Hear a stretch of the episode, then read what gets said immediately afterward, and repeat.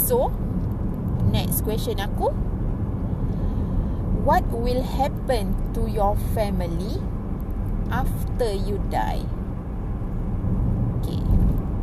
Bila cakap pasal keluarga je, bila cakap pasal mak dengan ayah lah terutamanya, aku confirm akan nangis. Jadi, for now, I have not done enough for them. So Korang doakan aku Supaya aku dapat Buat yang terbaik untuk mereka.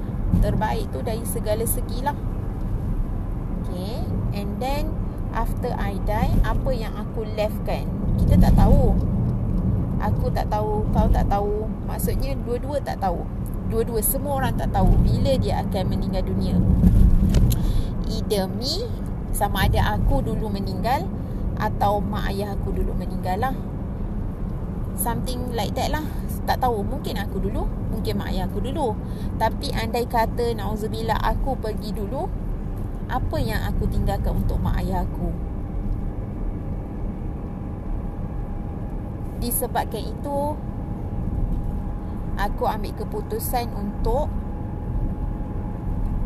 Tak mahu membebankan mereka Contohnya macam ni. Okay sekarang Aku ada hutang. Adalah hutang belajar dulu. Hutang belajar waktu degree Sebabnya time aku buat master Aku sponsored lah All sponsored. Cuma waktu degree tu Aku berhutang.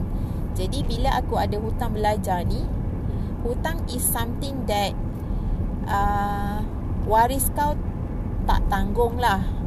Tapi it's More to you lah. Kalau you You berhutang kalau you berhutang maksudnya you punya apa orang panggil? Dia kata macam roh kita tergantung sebab kita tak bayar hutang something macam tu lah. Dan it's hutang. Bila hutang bila kita ni berhutang please lah guys. Tak kisahlah kau berhutang dengan bank ke engkau berhutang dengan uh, pinjaman ke engkau berhutang dengan siapa-siapa je lah. Please lah guys please guys tolong bayar hutang tersebut. Tak kisahlah kalau bank dia boleh cari kau. Kalau pinjaman pelajaran pun dia boleh cari kau. Tapi kalau engkau hutang dengan someone dengan orang tolonglah.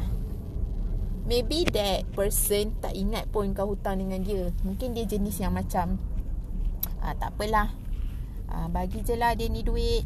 Uh, kalau dia tak tak tak pulang pun tak apalah halalkan je lah macam tu. There is a person like that but ada juga orang yang macam uh, okay tak apalah. Bagi je lah dia pinjam dulu duit ni. Nanti kot-kot aku susah aku dapat duit aku balik.